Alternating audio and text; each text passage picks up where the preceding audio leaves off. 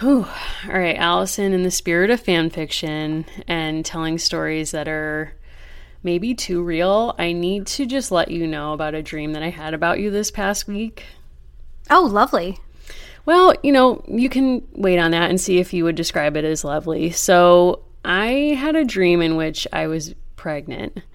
And for reasons I don't recall, I couldn't or did not want to keep the baby. And instead, I wanted to kind of make some money. So I didn't even want to give the baby up for adoption.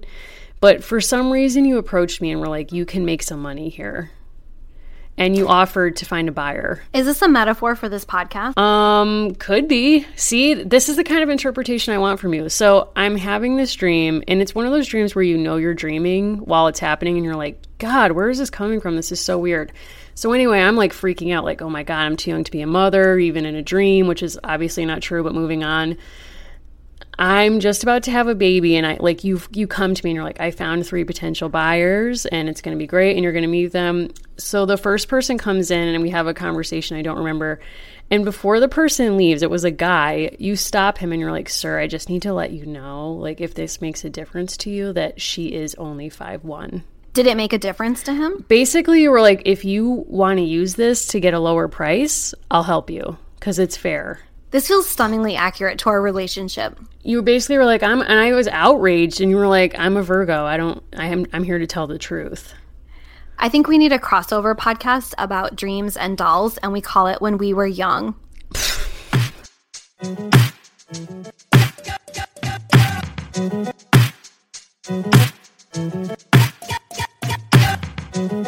I don't know if this makes sense to you or not, and maybe it's wrong of me to want an apology from you for your behavior in my dream, but that's just where we're at right now. I think it's absolutely appropriate, and I I'm sorry. I do also hope that that man got a bargain. I appreciate the apology, but I, you know what? This is not the time to scam, is all I want to say. Like, there is a line in the sand with you and I, and it's like, I'm not going to scam you, and you should not scam me. It's very true. Very true. Okay, now that we've put that past us, welcome everyone to American Girls. This is the podcast where we're reliving the American Girl series book by book. I'm Mary. And I'm Allison. And we're back with some more Josefina content. If you've been following us, you know that we, on our last episode, we capped our journey with Josefina's books.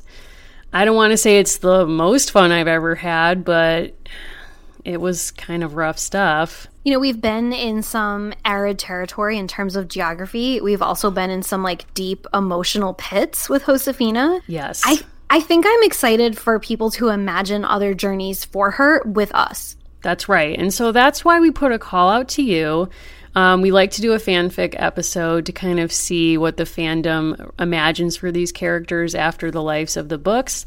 And so we are having a contest to see who can write the best story that includes the line. The only requirement is you must include the phrase Tia Dolores did it. And you know what? You all did it. Oh my say. God. We put out a rousing call and we gave people a one week, very tight turnaround to produce some kind of content with Tia Dolores did it in the title, in the text. And I just have to say, like, we received submissions on basically every platform, and some were multimedia, and we're very excited to share them with you. I'm so blown away. I can't even talk about it. And maybe it's because I just have so low expectations of myself with this challenge. You know, did I write my story 30 minutes ago? Yes. But you know what? We're all doing the best we can with what we have. And you guys are living out loud in these stories. I was laughing out loud reading them. It was, it's been such a joy to see what people have done with these stories. And if you submitted an entry, here's our teaser because we are going to announce the winner at the end of the episode. Our winner was an ace in the hole. She was not off base, and it was all that we wanted. I can't even. I can't speak about that. I really I'm very. Can't. I'm very excited to speak about it you know what? She saw the sign and it opened up my eyes, is all I, I want to say. Couldn't agree more.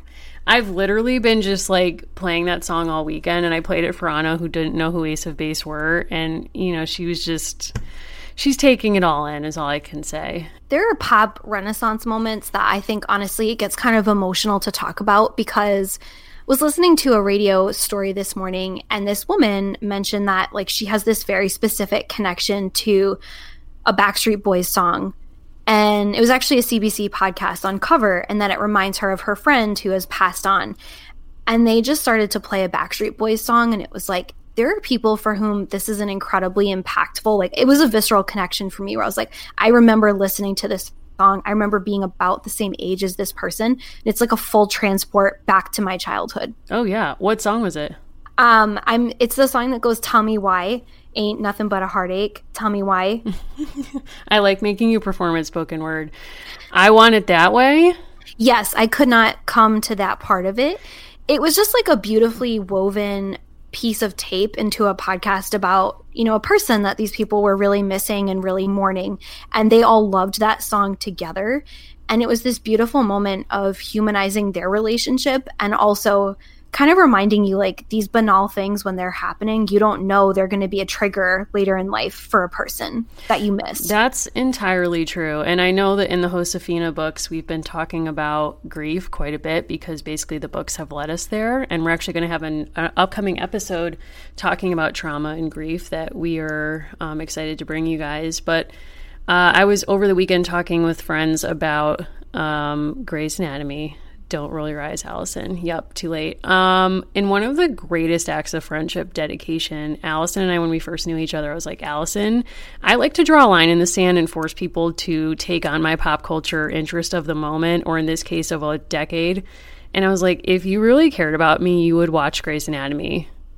And I'm talking at this point, we're in season 11. And I did. I literally watched all of it and I took the journey and you started to retake the journey as I was going along with it. And I liked it. You liked it, and I, I will never forget that you did that, and I very much appreciated it. But when I think about that show, I know it's so silly because Grey's Anatomy plotlines are ridiculous and whatnot, and they truly are. I mean, Katherine Heigl is giving CPR to a deer.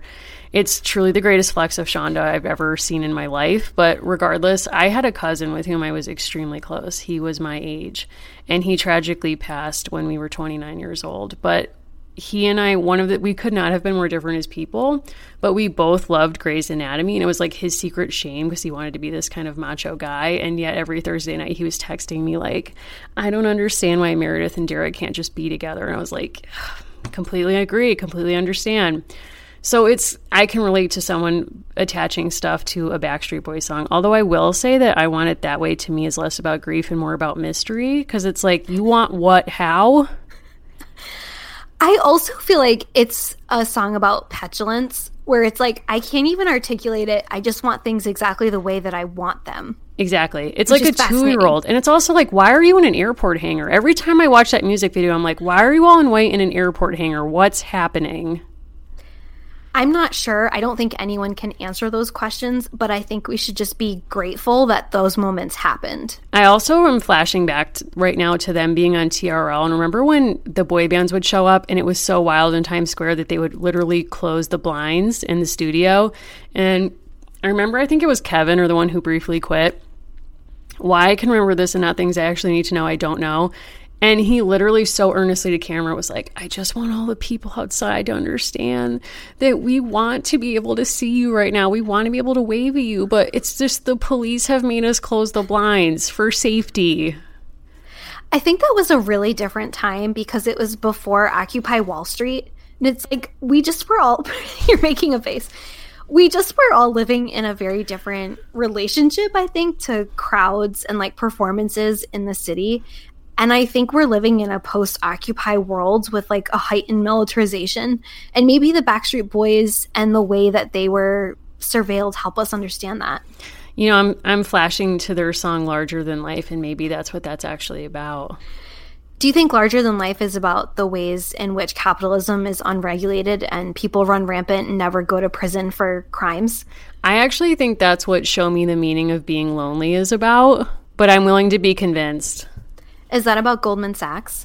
I think it is. I think when you actually like make it to be a VP, they pull you into a conference room and they play that song and they're like they just stare at you and they're like, "Do you get it?" So, you've touched upon kind of a feeling and an aesthetic that we're both obsessed with, which is content about powerful men being called into boardrooms. I think mm-hmm. you know mm-hmm. where I'm going. Oh, yes. We both can barely breathe at the intensity of succession.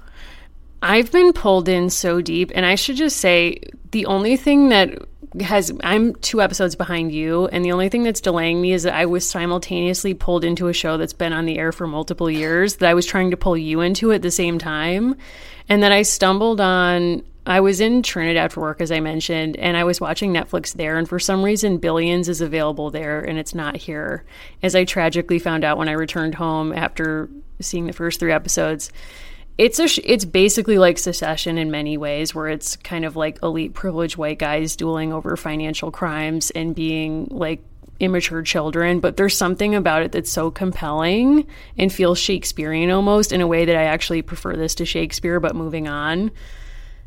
It's we're in so deep so then I, i'm in the midst of that and then you i thought the season hadn't started yet so I was taken quite by surprise. But you're up to date. I am up to date, and I was texting you after watching the latest episode that there was so much about it that I could almost barely process. Like it was such a physical experience for me to watch.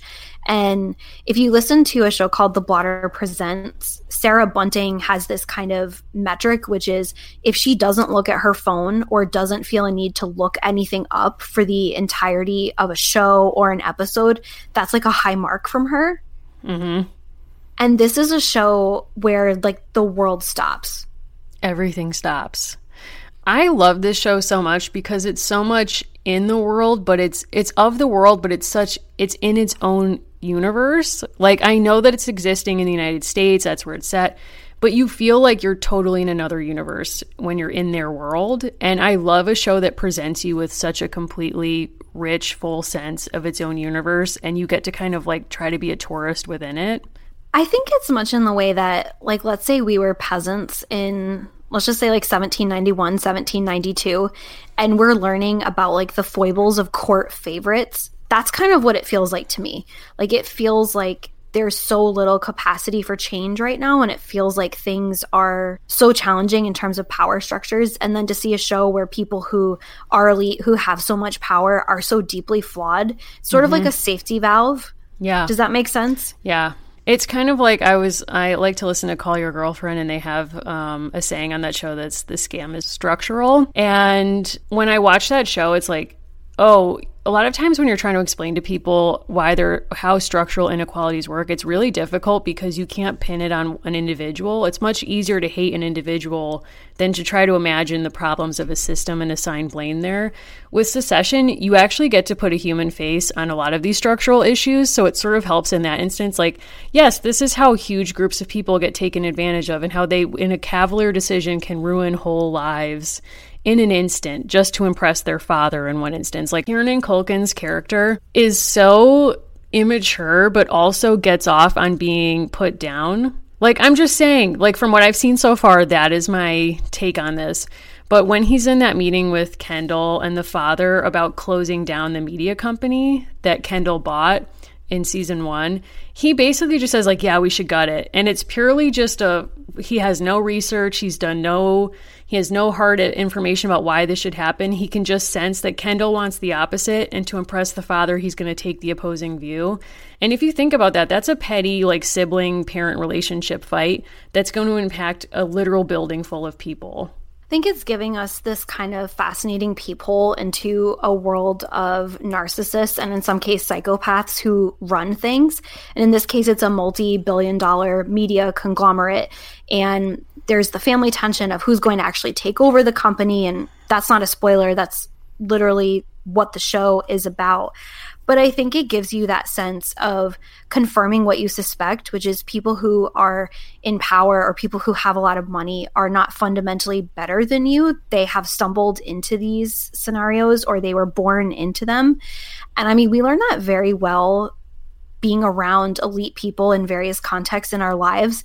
But this is like such a heightened version of it. And the music takes it to such a level. Yes. Like I do think Shonda Rhimes was a master of knowing the right sad pop song at the right time. Mm-hmm. And the music for this, I think, elevates it to high art. Yes, 100%. I really think that this is kind of like Jane Austen for 2019 because whoever the makers of the show are have adroitly figured out how to combine the drama of a drawing room political scene of a family and just like the weird, crazy tension that exists in one room that seems uninteresting to people who don't understand Jane Austen. And like, I'm not interested in them at all. With also an explanation of how our world got to be the way that it is today, that uh, the weird tension in a drawing room could actually influence the state of the financial world and there might be nothing you can do about it if you're an actor within it, if these people have pulled strings in a way that you can't touch. And just kind of like the trauma and tragedy of watching people of privilege fail up and get into positions that can actually meaningfully harm your life. It's so, it's just so haunting. And the music gets at that so much. You just hear that opening music and you just are automatically in it. And I also love the costumes, I think they're beautiful. Yeah, several people have written pieces about how perfectly it captures a certain class of people who exist in the United States and the ways that people who are extremely privileged and live in these very elite worlds, they don't dress the way that you might imagine. Mm-hmm. I always think about now, this is getting back to a crush issue, and I don't want to get into that right now, but you know, if you read a bio of JFK, I'm going to pause while you roll your eyes at this. Everyone knows that they had insane amounts of money, but in terms of their clothes, it actually told a story about how old money people actually live. That the linings of his suit pockets continually had to be changed because he would barely put out his cigars when he put them in his pockets and they would burn through all the time and ruin his suits. But he just so wasn't thinking about the like maintaining his clothing or, you know, respecting his property because everything was just so ephemeral to him. And that's how old money people are.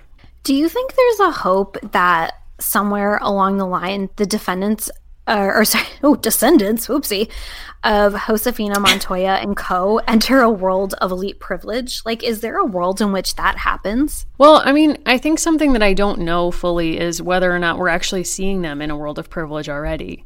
We know that Papa had servants whose names we often didn't know. Remember that guy servant who stood out in the rain with them while they were waiting for Patrick O'Toole to bring the violin? He didn't even get named in the book. This man had to stand out all night in the rain. We don't he doesn't even get the privilege of being named in the text. So, there is some privilege going on there. How that compares to other people in their village, I can't say. Do you ever wonder what happened to the woman who taught them all how to weave? I think about her all the time, not kidding. I think about her like twice, three, two, three times a week. I have to say, I tried a few different drafts where she was a central character in fan fiction, and I just couldn't do it because we basically got no backstory except a very tragic reference to her being kidnapped and enslaved, and nothing else. Yeah, it's it's it's really tough. Yeah, so if we could imagine a different world in which we get her entire backstory, I think Josefina's life would look very different. And we're thinking about ways in which she is and isn't privileged and how that might translate into her future as an American or someone who's incorporated into the United States. And I think part of what was interesting was we decided to give people a framework for the fan fiction, which was they needed to tell a story of a certain length and they had to include Tia Dolores did it. And people could really only imagine her doing nefarious things, which I think we kind of created. I think we kind of did that. And so I tried to speak back to that by kind of flipping that in the one I wrote for today. So I'm not sure when we'll get to that, but I, I tried to kind of to mix it up, but I do acknowledge that we sort of created we created this storyline for ourselves. So thank you for to the listeners for joining us in it, I guess. Yeah, we received a good number of entries and we loved every single one. And it taught us a lot about you all, what you're willing to do. We kind of alluded earlier that we have a very special multimedia presentation that we're going to share with you later. But part of why we solicited fan fiction is particularly compared to Felicity, the dearth of Josefina content is kind of shocking. This episode is brought to you by Podcorn. Podcorn is a marketplace connecting podcasters to advertisers for native podcast sponsorships. What does that actually mean? Well, for our purposes, it means that we don't have to run ads on our show for products and services we don't believe in. We take this community really seriously, so we've in an ongoing way been trying to match with products that actually meet our mission and our values and are things that we're proud to support. So Podcorn has been a really wonderful service where we've been able to log on to their site and find a bunch of advertisers who want to work with us that we're excited to work with as well. If you're you're a creator and you're looking for brands that you might want to work with, Podcorn is a great option. They have a marketplace mission to give podcasters transparency, creative freedom, and control. And you never give up exclusive rights to your podcast. Click the link in our show notes to learn how to sign up and to learn more about Podcorn. That's right. So just head over to podcorn.com and get started today. Talking. Yeah, so what have you what were you able to find this week? Well, I'm delighted to report back. Um, every time we do one of these kinds of episodes, it's like I disappear into a different world for a while and then I have to kind of give a report. Um, so I found one story called Danger on El Camino Real, which is is kind of what you would think. It expands on what we learned a little bit in the canon books. Um, I also really enjoyed something called Fandango, Josefina and Patrick. Say more. Yeah, so I'd like to share a little bit from that story because I actually thought part of the writing was really, really beautiful. And I shouldn't I shouldn't say actually, it was just something that I enjoyed. I think it's not surprising that people tried to align Josefina and Patrick as a love interest. What was surprising to me is the level that people went out for Felicity and Ben. We're not getting that with these two. I'll just tell you that. People aren't into it. No, but this one uh, particular contributor, Diego Redeemed Lover, was. And what they imagine is that one night during a lovely fandango, lively, my bad, Josefina and Patrick confess their love to the world. This is a one shot and includes authentic Spanish dialogue. So you don't need to know much except for how it ends. And I do love that this person incorporated Spanish into the story, um, much in the same way that Valerie Tripp did in her version. Um, so they're having this wonderful night. There's a question of if they have a future. And Patrick turns to Josefina and says, Josefina, mi corazón, te amo. He murmured passionately, staring gently into her dark brown eyes and anguished countenance. So, like, things haven't gotten better but a veil appeared to be lifted just then, causing the pain to gradually fade out of her expression. So then she tells him that she loves him, and he says, Te amo, truly? His light blue eyes probing her deep brown eyes intensely, feeling he wouldn't be strong enough to bear it if she didn't reciprocate. I'm just going to interject that I think he would be fine.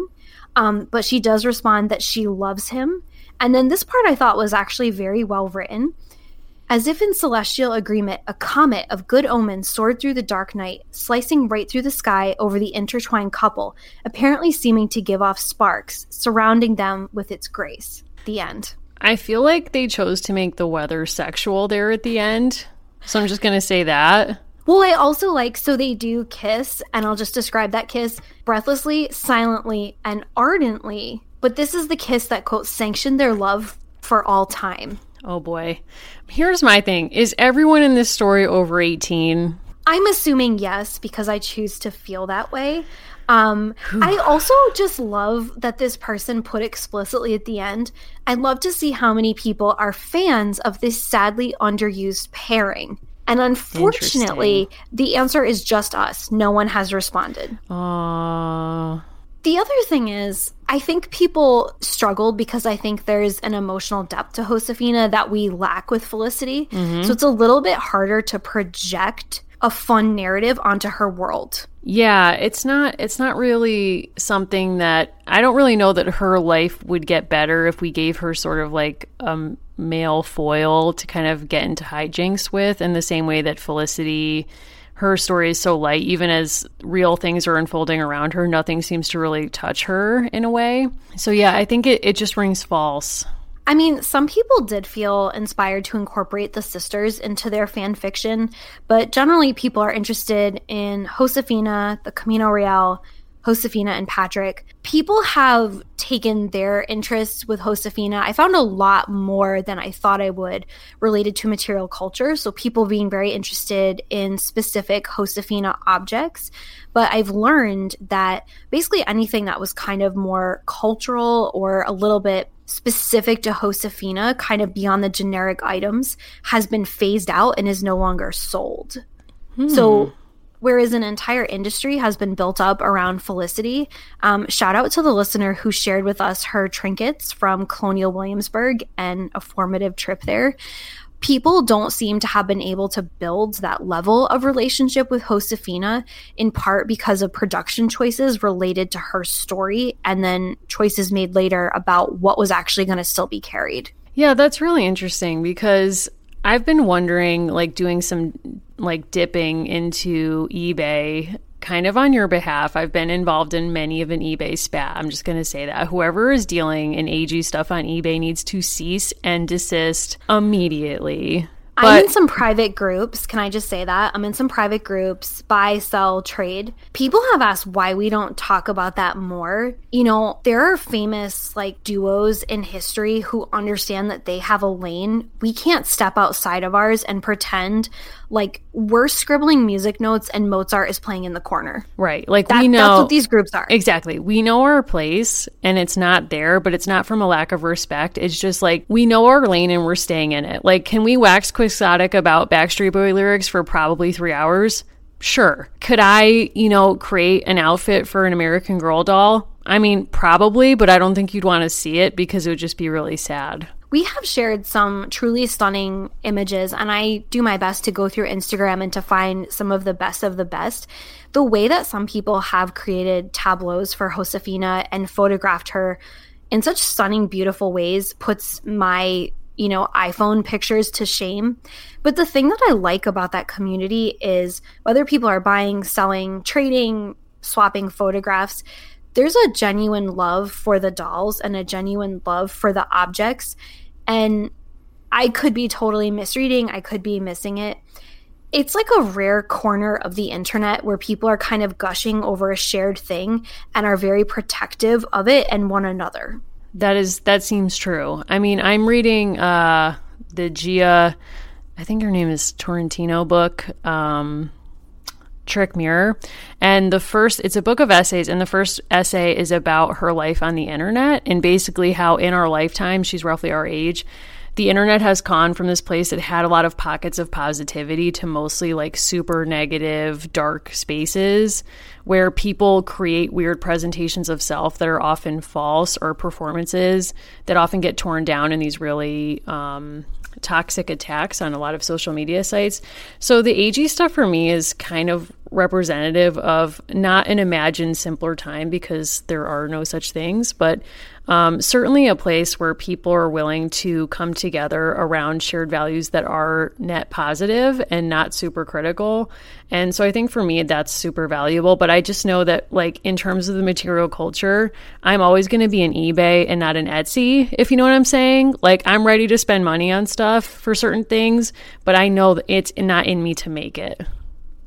I think that's valid. And I think that's why you need all kinds of people in the fandom because there's the people who appreciate what's being made and there's the people who are able to produce it. I think part of what you're getting at, and maybe this is like Josefina rubbing off on us, is scary thought. There's a sincerity to it that I think is important and I have to say, one of the most validating things about returning to these stories is I've really yet to receive, and maybe this is like opening up bad karma, like a message sent in bad faith. And I'll explain what I mean by that. Like every person who reaches out to us, even if it's for a correction, and I would say especially as a correction, is writing because this is a thing they care about very deeply. And it's something that they want to engage in dialogue with us about.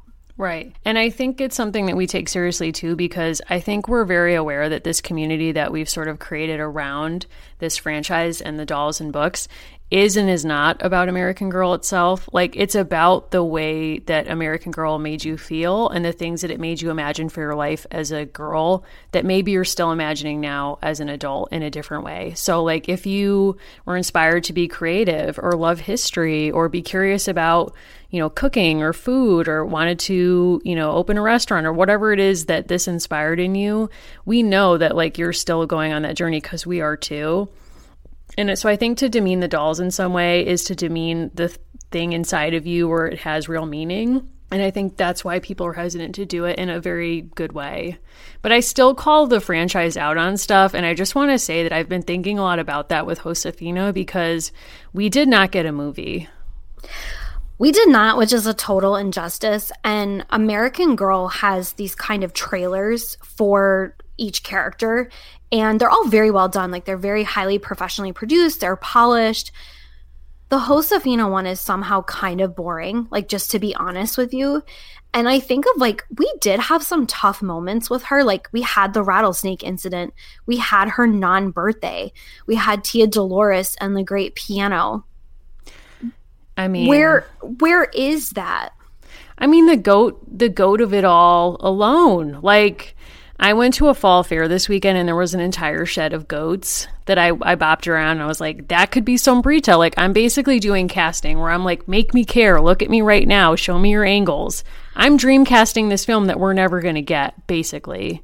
And there's no reason why. There's no reason why. And if I can share something that we just learned from a fantastic book, which is Playing with America's Doll by Emilie Zaslow, she actually did some research into an incident that I didn't hear about because I wasn't following American Girl at this time.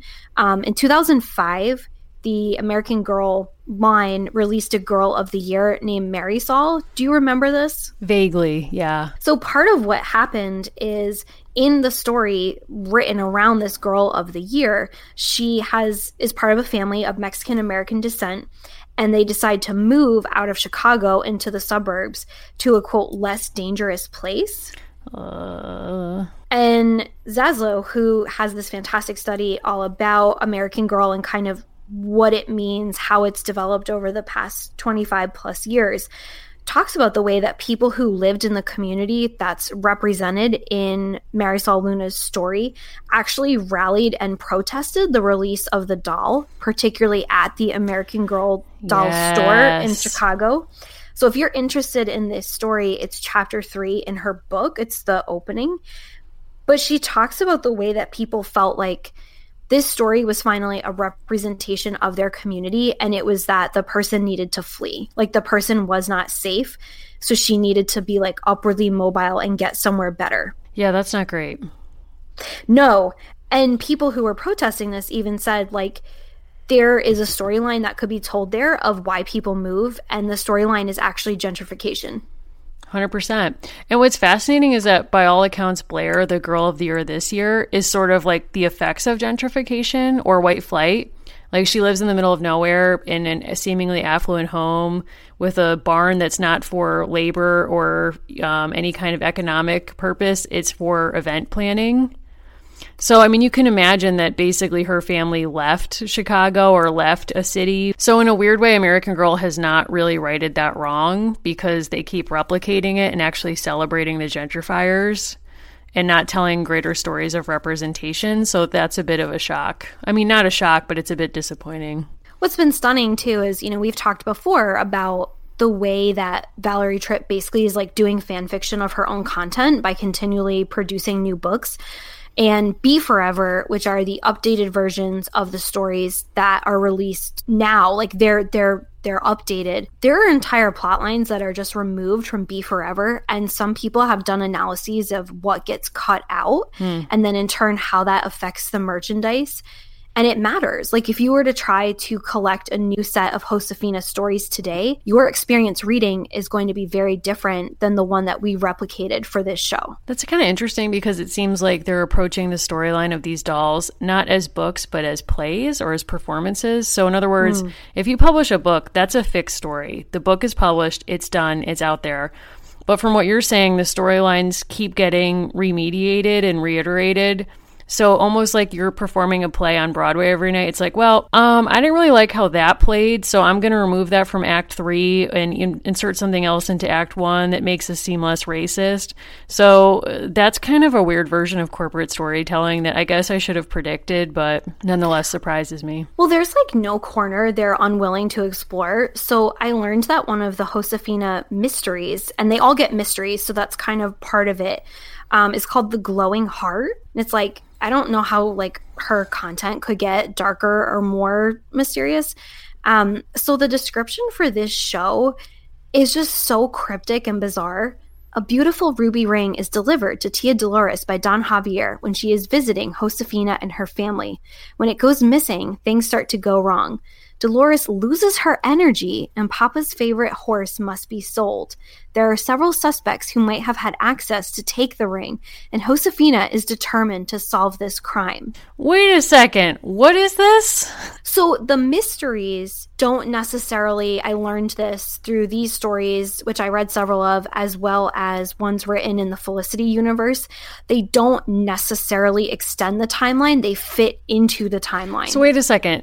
American Girl put this out yes. and it includes yes. something that says Tia Dolores lost her energy. Yeah, because it's a mystery. Okay, but is this funded by Goop? You would tell me, right? I would tell you because I would actually love that. And I feel like Gwyneth Paltrow would maybe open a retreat center in Taos and invite us. But no, this is real. I I am shocked and stunned. This is so weird. I think it's strange. And I think part of what's different about Felicity is we had way too much to choose from when we were looking at ways that have people have spun out this universe. What was kind of shocking to me about reading the fan fiction that people even produced for this podcast is there was only so many kind of presents and futures that we could imagine for Josefina and almost none of them were joyful. Yeah, that makes me really bummed out and sad. And I think part of what makes it sad for me um, in a way that made me feel my Catholic guilt keenly was that here we have this story of a, of a girl who's going through a very serious and sad time in her life.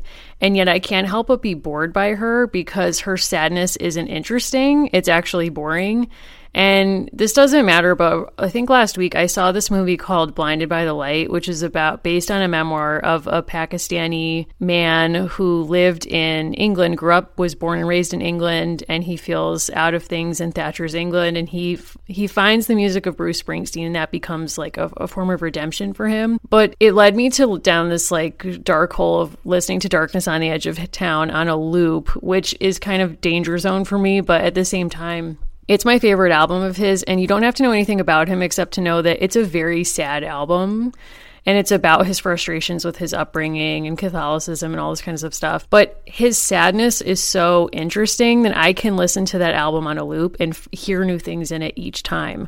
I don't think if I ever read these books again as an adult, I would hit hear new notes in it, and I feel bad saying that. Because I think her the depth of her sadness is actually not really being honored in the narrative. Not at all. I mean, she's clearly signaling that she's really really struggling, but even Valerie Tripp is kind of like but I'm not really going to sit with that or explore that. I'm going to establish it and point to it, but really that's not what this is about. But I think part of the challenge, and again, I'm excited to talk to a professional about this, which we're doing, is the way that her grief comes out, it is then very quickly translated into a feeling of shame. It's quickly trans- um, transitioned into shame, and also everything in this series and every single plot signals that her shame comes from the fact that she's diverging from the ultimate end of all of these books, which is reunion and healing and happiness. So, in other words, Josefina is only interesting if she can serve the overall goal of reuniting the family, healing her dad, and finding happiness again.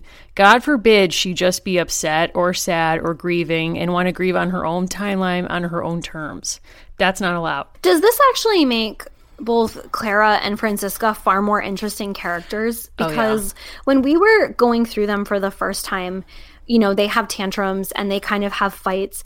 But if you recall back when Josefina nearly pounced on her sister because she was keeping one of her mother's, their mother's, I should say, sewing implements, that was actually a fascinating moment. It really was. And I actually think that moment when I think it was Clara wanted her mother's thimble and wanted to hold on to it the fact that she didn't want to give that up and she was just really upset and really sad and francisca the same thing about the doll.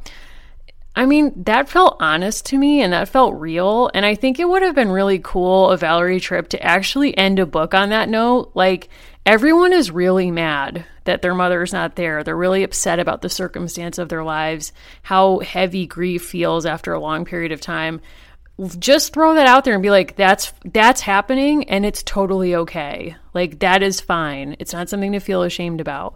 But instead it's like um that's going to be all wrapped up nicely and josefina's going to get that stuff and everyone's going to move on.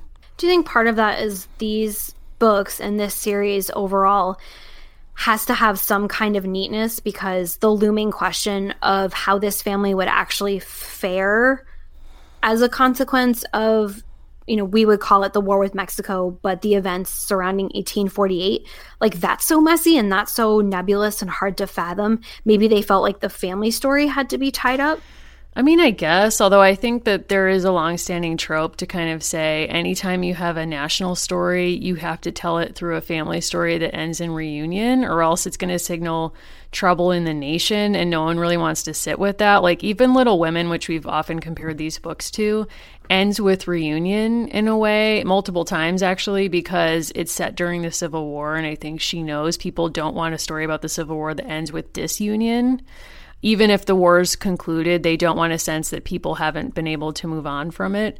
So, because that would almost seem like a matter of national security. So, I don't know if she's just kind of like unknowingly playing on a much longer trend. Are you telling me you want me to share my Louisa May Whew. Alcott slash Josefina Montoya mix I I can't wait. I really need to hear this.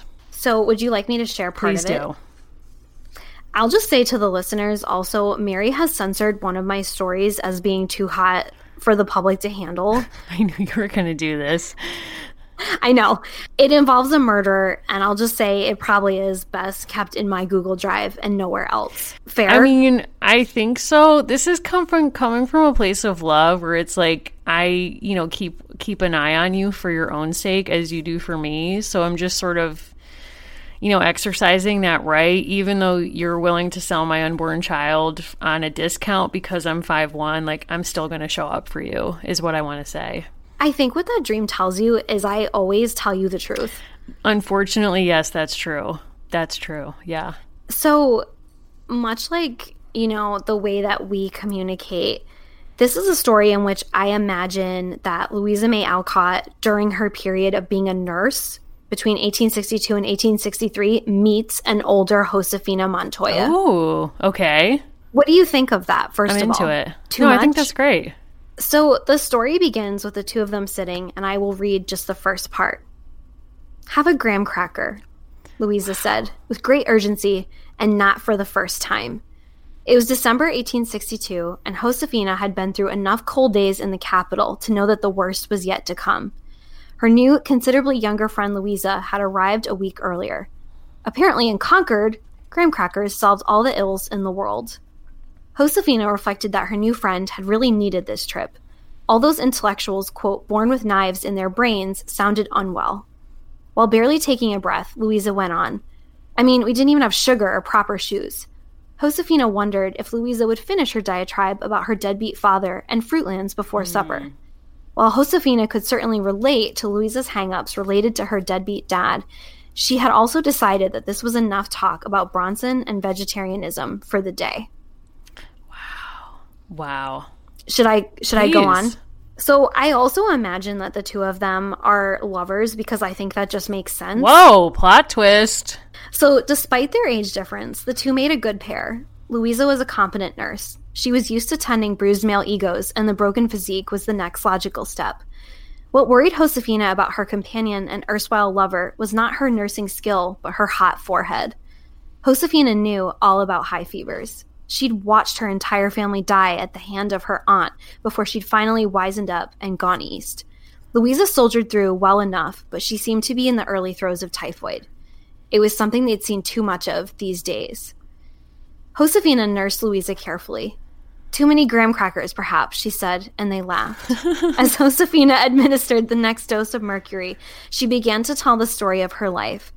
It's a trip, she guaranteed. Wow. Louisa laughed, and the laughing hurt her racked body, but mended her soul. Tell me about your sisters, Louisa cooed. Well, Anna was a bit of a drip. Two not sons and almost no personality. Clarity, we're not talking about your Anna, who's the best. Thank you. My next sister, Francisca, fancied herself a writer. She loved to put on plays with the local clergy. We adored her, and Clara, even when she burned her early writings.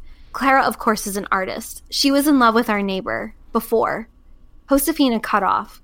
Louisa knew what came after the murderous rampage of their aunt. Wow. She continued Our aunt loved to be read to in the later years. She hoarded her wealth and made all of us profess gratitude. We should have resisted. Louisa nodded. She was getting all of this down. If she lived, perhaps this would be a good story. Wow. We thought we were little women back on the rancho, Josefina confided. We were really just her marks. Louisa coughed. Did you say March just now? Josefina ignored her. As for me, I was the caretaker. In a fever dream, Louisa imagined an early death for the caring, devoted Josefina. Wow. It would be deeply tragic, but well timed. She would be everyone's favorite character. Uh... In the weeks to come, Louisa improved, but she never forgot the stories Josefina told her. I wonder if there's a market for a story about young women on a rancho. She asked all her friends in Concord, who claimed to be enlightened. They shook their heads no. So it is. One will be the eldest, and lack all defining character. Another shall do art and chase men. A third shall write and live a life to its fullest until marriage, and one will die. Some will say that it was the mercury that changed Louisa May Alcott. Those who served know it was Josefina Montoya. Oh my god. That was wild. Was it what you expected?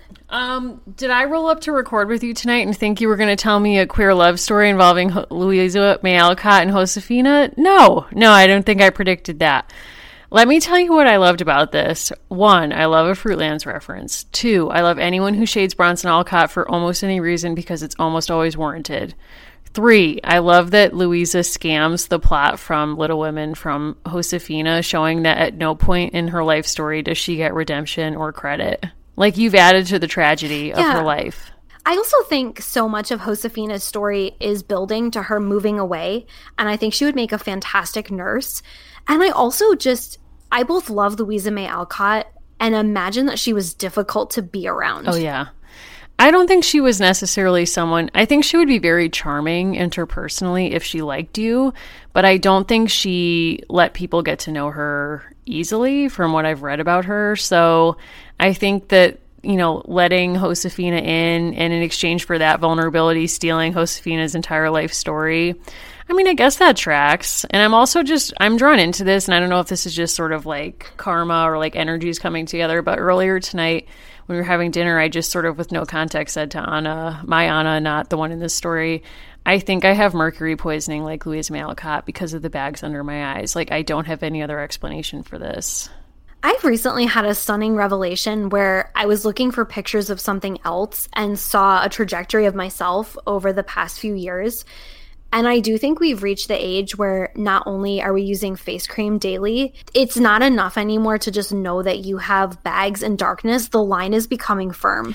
Yeah, it's tough times right now. And I would love, and you know, if the listeners out there have any tips for us about this, I mean, eye cream question mark, should I be pursuing that?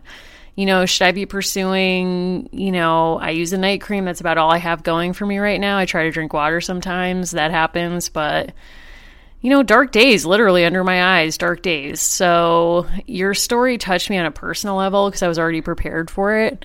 But that was very creative and very good, and I enjoyed it.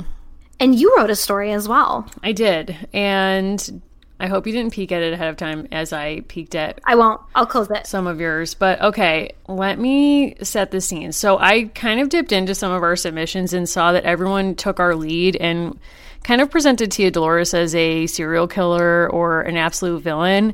And then I was kind of reflecting back on these stories and I was kind of getting upset thinking about Papa and the ways that he was kind of an absentee dad or like negligible as an emotional caretaker. So then I wrote the following story. My story is called How to I wanted to call it How to Get Away with Murder, but then I decided to call it How to Get Away with Queerness in an AG book. Here goes. Also, Shonda might sue, and I couldn't take her being disappointed. I can't either, Shonda. I really do respect, honor, and love you, and just know that it comes from a real place. And I don't even get upset when you have hipsters cover classic songs to use for emotional mood sound effects during Grey's Anatomy. I've actually come to love and appreciate that, even though I loathe it in everyone else. Thank you. Moving on. Okay, here's my story. Tia Magdalena closed the door of her modest home. Pausing to hear Abuelo's footsteps head out of the village and back towards her brother's rancho, she heard a voice behind her say, Is he gone? Turning towards the fireplace, she saw Tia Dolores in the shadows. Dolores had come to stay a few days, a holiday easily explained away by a desire for two old friends and sisters in law to catch up. It was an excuse that had the benefit of being true. They did want to catch up, but also to hatch a scheme. Tia Dolores had fled to Mexico City years earlier when it proved too difficult to see Magdalena with her husband. Though she could hide in plain sight, though they could hide in plain sight, to share her became too much to bear. You don't understand what it's like, Magdalena, Dolores explained. You have a husband. All I have is a piano, Magdalena finished. Defeated, Dolores fled. Years passed, and Magdalena's husband died. Only then did she hear from Dolores, who asked if she still cared for her. By way of answer, she sent Dolores one of her two remaining treasured medicine jars. She knew she could protect the one remaining in her home and hoped Dolores would understand the significance of the gift. Inside, she hid a note simply saying, Come home. Magdalena's brother could be a real idiot. True, he'd lost a wife and had to manage raising four daughters alone as alone as someone could be in a rancho full of servants. Didn't he imagine she'd had her own pain, the kind no amount of goop could cure? She'd known loss as well. Didn't he ever come check on her? Never. He left her to languish on her own. These were the kinds of thoughts she repeated to herself when Dolores returned to the village and they'd reconnected secretly. Dolores said she'd become skilled in what she called influencing everyone around her to do her bidding, and attributed her fortune to a medal she wore around her neck bearing the image of a snake. Ah, you are the patron saint of influencers, Magdalena teased. Her guilt at manipulating a marriage that could never be sincere evaporated the moment she saw her niece offer Dolores the heart medal she'd known had come from Dolores herself. Literally no herb on this earth can heal that, she'd scoffed. After Dolores settled into her role as wife, she and Magdalena began their life as partners in crime and began by hiding her brother's violin. One of their shared values was that no one actually wanted to hear men explain their pain through song. Considering the unpredictable path to her own happiness, Magdalena wondered at her own good fortune. How did she get here? Who or what made this seemingly possible? Tia Dolores did it. Thank you. I love that. Thank you. I love that because I think we haven't really called the dad out for who and what he is. You know, I was in a place of listening, as I said, to Bruce Springsteen's Darkness on the Edge of Town, kind of on a loop for possibly too long. And if you listen to Adam Raised a Cain enough, it's like daddy issues jump out and it's not even subtle. So I think that was just sort of in my consciousness as I sat down to write this. So, in some ways, a listener, Angela, who submitted a really great story, she was kind of on your vibe where she was like, Tia Dolores kills the dad because it has to be done. Kinda. Yeah, I respect that. I also love this line that she has Tia Dolores stands divinely. Ooh. And then she describes her revenge and she says, Your precious papa was a manipulative scoundrel. He chose my dull sister as his wife, and her death finally gave me my chance. My chance to not only become his wife, which is how it should have been, but to make him suffer and have him suffer as much as I did. Damn, that's dark. And then the dad draws his last breath. Like Angela did not come here to play. Yeah, I respect that. I would also just like to share we did have a kind of interesting other document that came into our possession, which is a press release from April 1989. Mm. Do you mind if I share some of those Please contents? Do. So, according to this press release, archaeologists in New Mexico came across a treasure trove of materials buried in a rancho about an hour outside of present day Santa Fe. The primary object of interest was a large ornate piano that contained several letters. One letter details the death of an aunt associated with a Dolores Romero. This woman seems to have lived a life of quiet depravity all over the Camino Real in the early 19th century. This particular document is graphic and deeply disturbing and is therefore censored for our listeners. Wow. Another letter is in fact a collection of scribblings and doodles that appears to have been interpreted as a proposal for marriage. The bride is not named. Wow. So, along with some steamboat trinkets and lots of squash seeds, there was also a pile of neatly folded sheets of music. And here's what they learned Someone named Florecita and someone named Josefina were very deeply in love. Their bond could not be severed even in death. We also glean that few people understood the depth of their connection. Upon Florecita's passing, apparently in childbirth, Josefina wrote a poem about her departed Flor. Oh my God. Do I dare read this aloud? I think you kind of have to. So, according to this document, this poem reads Como la flor, con tanto amor. Me diste tú, tu machito.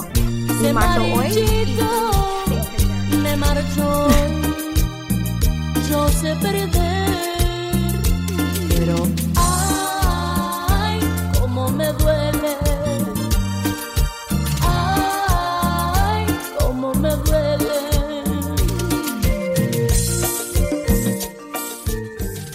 I will say no more, but there is a final line. The grief was so deep that the author, Josefina's next correspondence, relies heavily on the phrase bidi bidi bom bom, which could not be understood by linguists. Wow. We promised you that we would connect at the very beginning the Josefina story to the evolution, rise, and demise of Selena, and we did it. We promised, we delivered. You're welcome. If you can't see how Como La Flor is actually fan fiction about Florecita and a possible actual archaeological discovery, We can't- we can't do it. We can't help you. If you We can't, can't connect it. those dots, we you have nothing left to give, honestly. We also said, you know, that we would connect Tupac, and if you remember his mea culpa to women generally and praise of his mother specifically in his song about his mother, that's really about the loss of Josefina never having a proper maternal figure. Damn. It's kind of true. It is true. And also, like, I see no changes. That could also apply to this entire series. I think that's spot on. And I think while we're making these musical segues, I'm not entirely sure how we can best introduce the selection that we've chosen as our winner. But maybe we can use her own words to do so. What do you think? I think we kind of let, I would say we have to let her speak for herself, but actually, we're going to let her sing for herself. We are. And we're going to set this up by giving you just a little bit of this particular creative's background. Um, she calls us fantastic, which I love. Thank you. Um, um, she also calls us quirky, which I agree with. This is in her own words. This is from Steffi Bees. Okay. With Tia D, I couldn't help but think of All That She Wants from Ace of Base's 1993 album, The Sign. According to the website Songfacts, which is obviously extremely accurate, it's about young women in Denmark trying to get pregnant and collect welfare checks, question mark. She sends us a link. I remember liking the tune, but also being quite baffled by the lyrics in 93. Same. In any case, here are my Tia Deed Weird Al lyrics for you. It's possible that Val Tripp was listening to this on the airplane when she watched the piano. Wow. Wow, love it. Also, attached is my bad karaoke recording to illustrate. And she says, I apologize if you actually listened to this. Steffi Bees, oh, did we listen? We have no words. I mean, Allison basically sent this to me when I was at work and trying to do other stuff, and I kind of had to put my life on hold for this. Really and truly. We have a particular code where you kind of started this. One time I was walking around a Beacon Hill neighborhood and I sent you a picture of a mansion and said, I don't feel safe. and you responded with, I hope you have nine and one dialed in your pocket for the entirety of this walk. And it's become a kind of thing where we send each other like gifts or the bubble letters of 911. Mm-hmm. This was a 911. This was a straight up 911. And I think this came less than 24 hours after I, in a panic, asked, was texting because I just had a feeling that you were cutting your own bangs. And I think that was a false 911. So, needless to say, I was on high alert, and I'm glad I was because I was sort of not prepared for this, but I I was very open to it. So, why don't we do this? We're going to play her song right now, and then we're going to read her lyrics because it, we just want to make sure people understand her brilliance. So, if you have a hard time hearing the lyrics, we want to play those for you. So, without further ado, here's Steffi Bees. Take it away.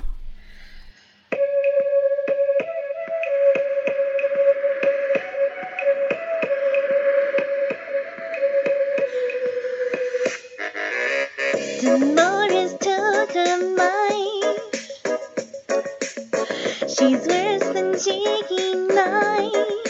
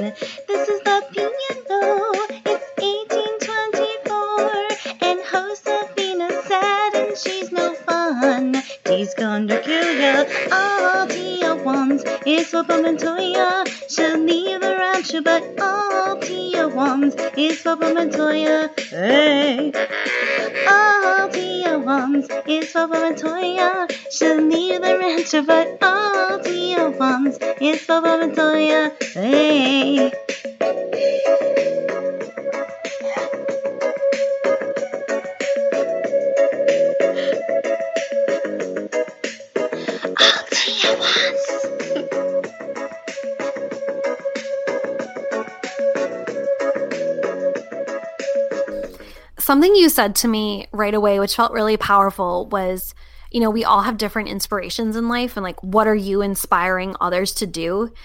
And I like to think that I want to live a life of usefulness and like commitment to public service.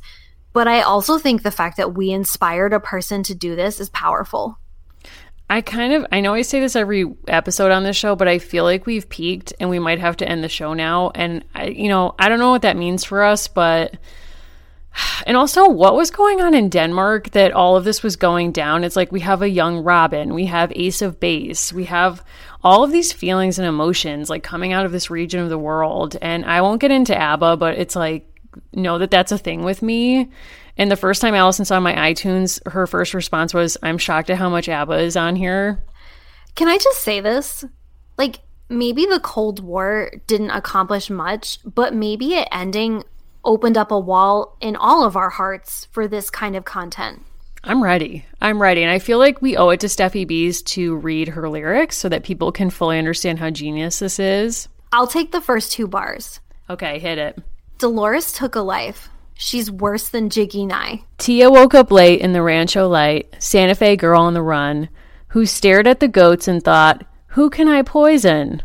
This is the piano. It's 1824, and Josefina's sad and she's no fun. Dee's gonna kill ya. All Tia wants is Papa Montoya. She'll leave the rancho, but all Tia wants is Papa Montoya. Hey. And the way she sings this is so brilliant. Mm-hmm. I could have never anticipated that this would happen. Clearly, this is a person who's in touch with the original, and it's it's a very beautiful representation. I'm really I'm very honored by this. I am too, and we genuinely appreciate you. And you can look forward to receiving a goat from us via Pony Express slash Priority Mail. Yes, yes. So I thank you so much for sending this to us and letting us share it with everyone else in the all these other OGAGs out here. And you know, we really appreciate it and we hope as we continue to do this that people get freer and freer with this. So you now know that if you want to write your own song, you can. You know, just take it wherever you need to take it as long as it's not creepy. We will be posting all of the fan fiction to both our website and we will also link to each one of these stories on our Twitter so that you can read all of them.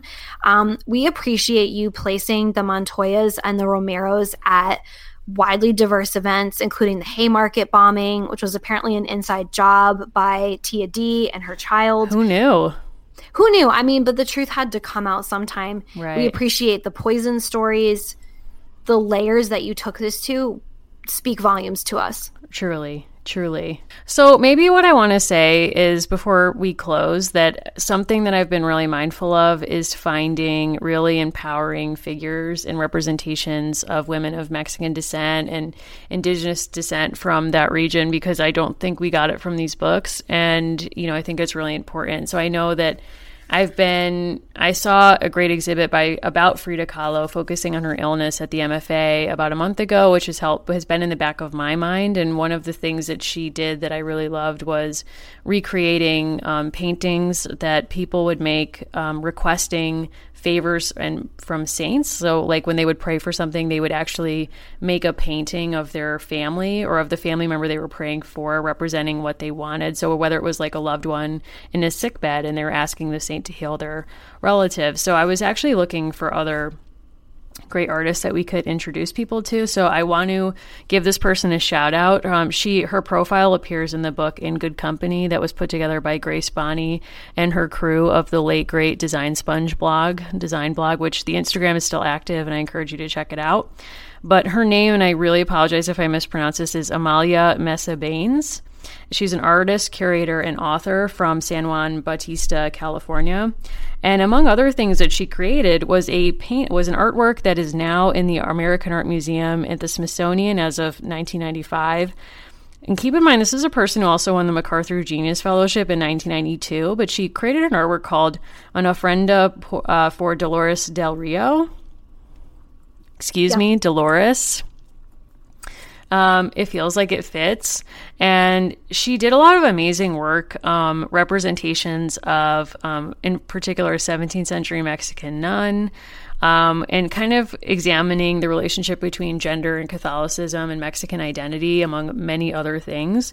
Her work is really fantastic.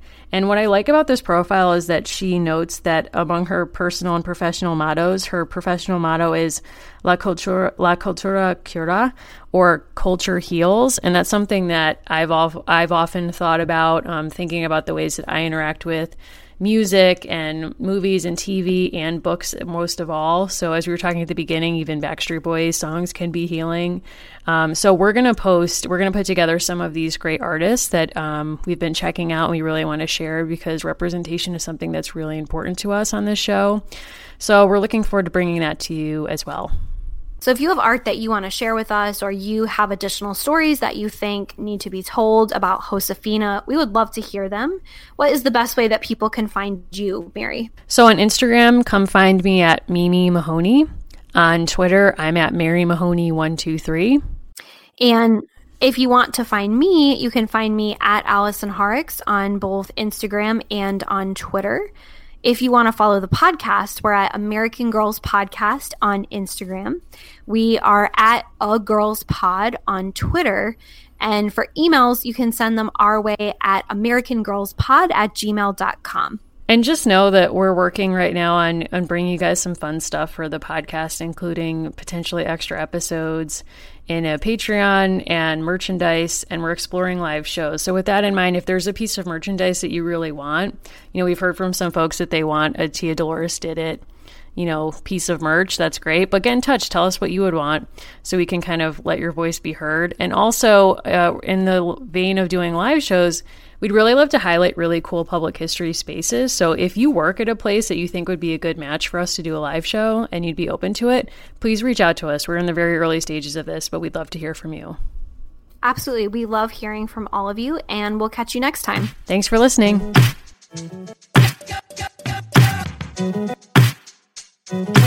Thank